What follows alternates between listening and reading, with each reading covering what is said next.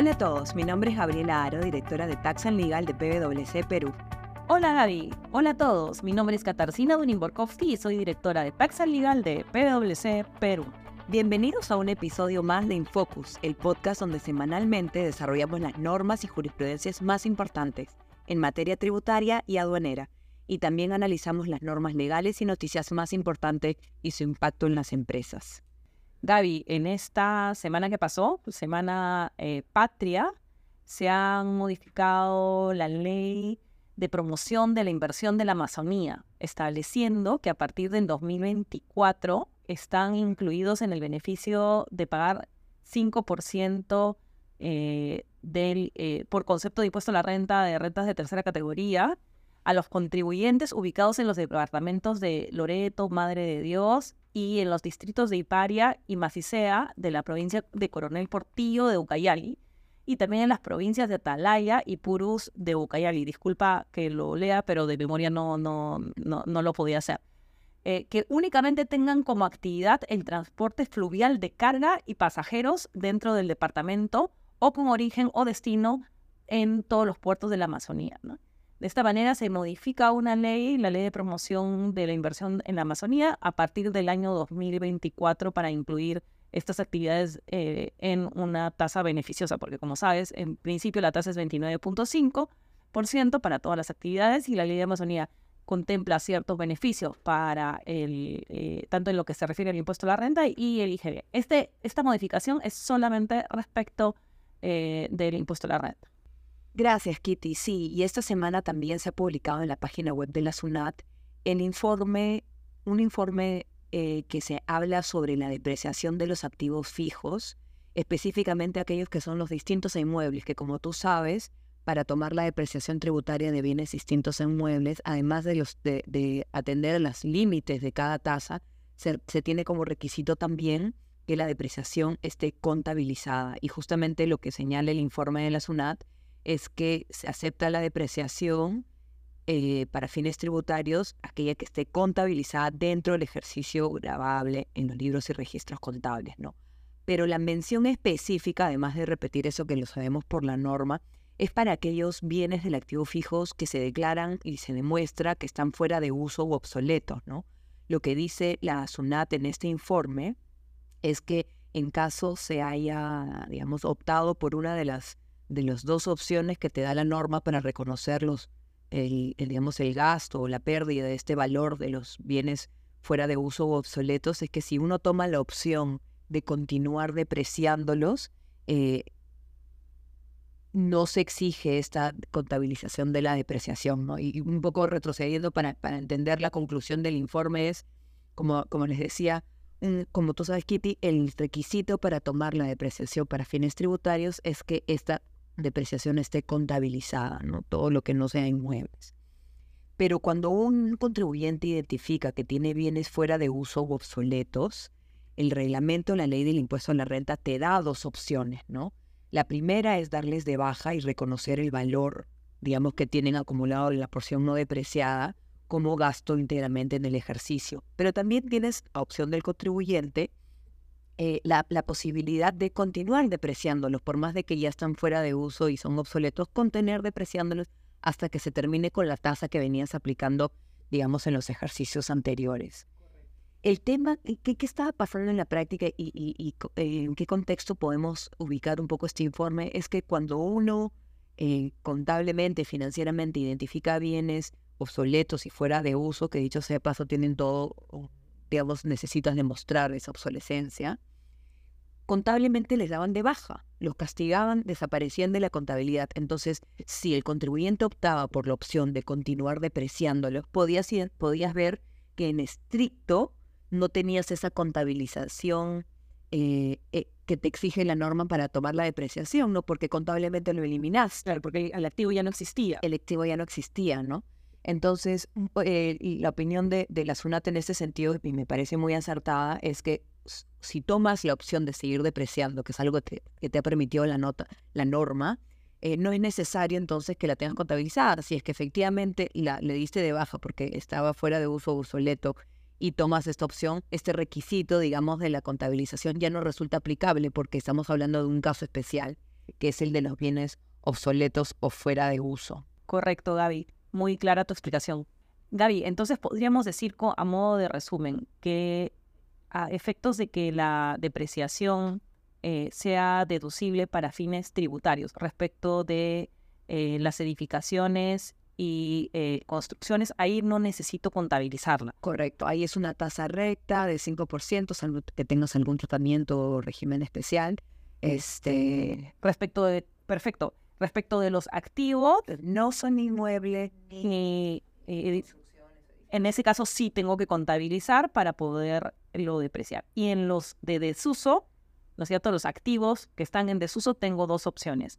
Una, que sería mandarlo todo al gasto en el ejercicio en el cual yo considero que el bien eh, y está en desuso y lo saco en la contabilidad, ahí sí tendría que estar contabilizado. Y en el supuesto de que yo opte por seguirlo depreciando en la cantidad de años que corresponda de acuerdo a mi tasa, ahí ya no lo tengo que contabilizar por lo que tú estabas explicando, que ya no tengo pues, el activo y cómo voy a contabilizar algo que no, cuando el activo no, no existe. Entonces, en realidad, este informe eh, concordamos que este informe es correcto.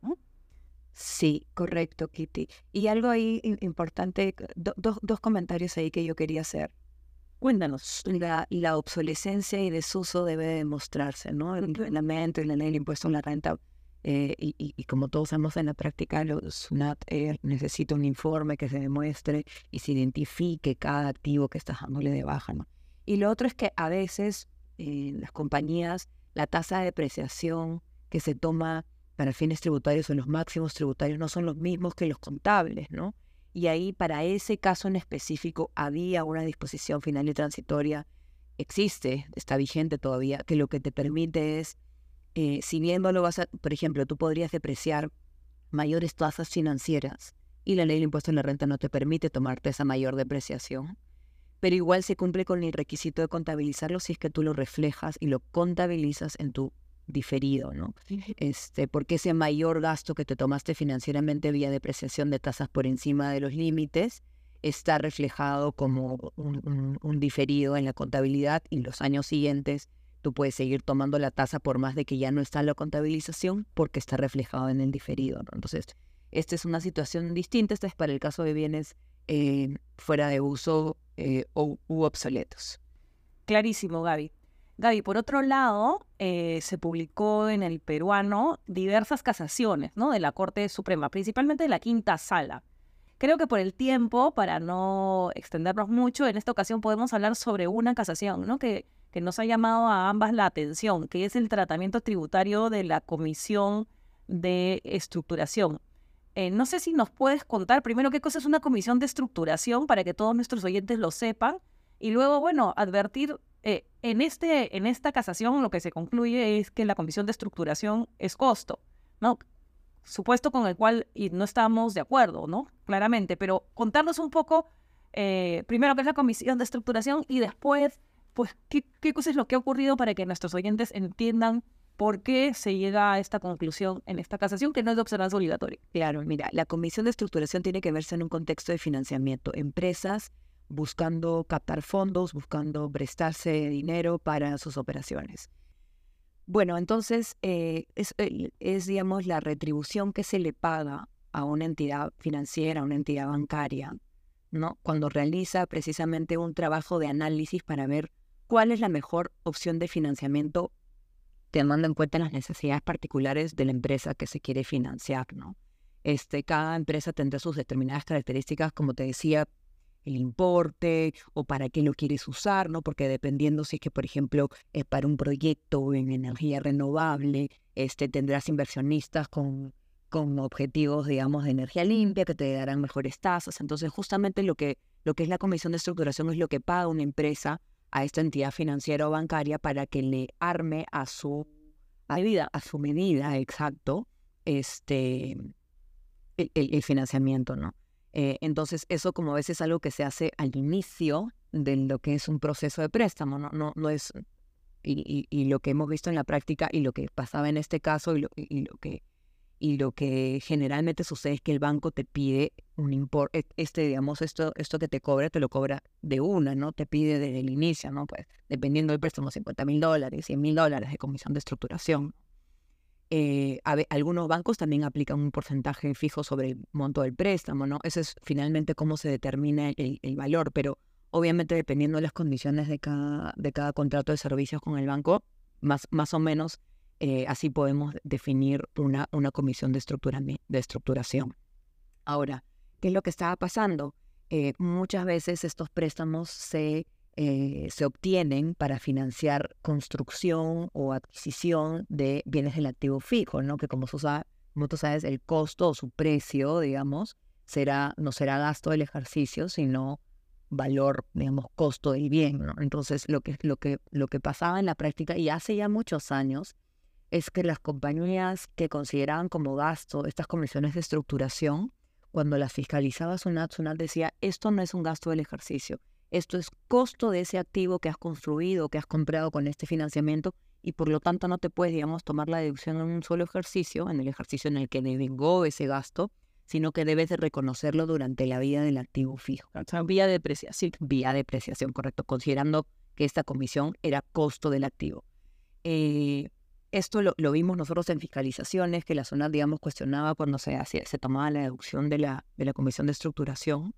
A nivel del Tribunal Fiscal se, se aceptó que esto era un gasto del contribuyente y no costo de la adquisición del activo, o mejor dicho, no costo del activo. Y la SUNAT cambió de posición y en el año 2020, en el año 2020 emitió un informe en, en el sentido de que estos gastos de, estructuración, mejor dicho, que estos pagos y estos desembolsos por comisión de estructuración calificaban como gasto y debían de reconocerse conforme a lo devengado. Pero ahora cuéntanos, esto llega al Poder Judicial, entiendo, en una fiscalización de un año previo a esta opinión de la SUNAT. Sí, Gary, eh, la casación es del año, refiere al año 2013 y la resolución de intendencia es del 2017. Entonces yo entiendo que en esta fiscalización se concluye señalando esa posición antigua que tú señalabas, que la comisión de estructuración era de costo. Parte del costo. Exacto. Eh, porque recordemos que a partir del 2020, con la emisión del informe de la SUNAT, todo funcionario de SUNAT está obligado a seguir los informes de la SUNAT. Y ahí dice claramente que es gasto. Entonces, esto es un tema que se discutió, pues, eh, o sea, es un poco es un poco curioso, ¿no? Porque, claro, se ha llegado en el 2022 Cabeza a nosotros. Claro, de que, claro. por un caso anterior en el cual la SUNAT ha cambiado de posición, ¿no?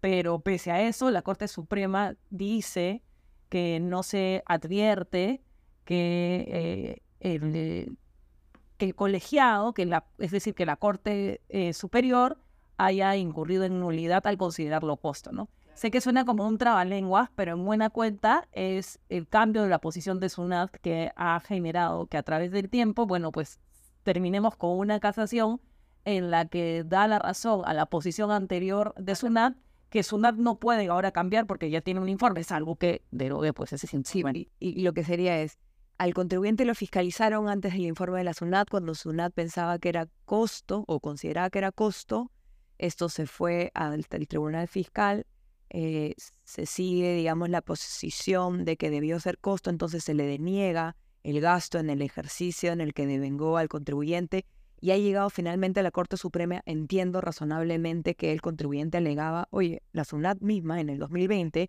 ya ha dicho que esto es gasto.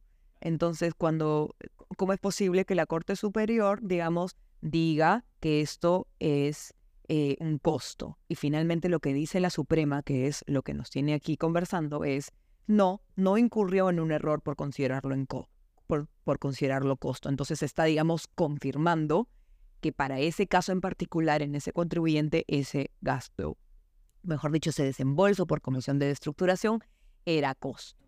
Pese a que la zona después ha cambiado su posición.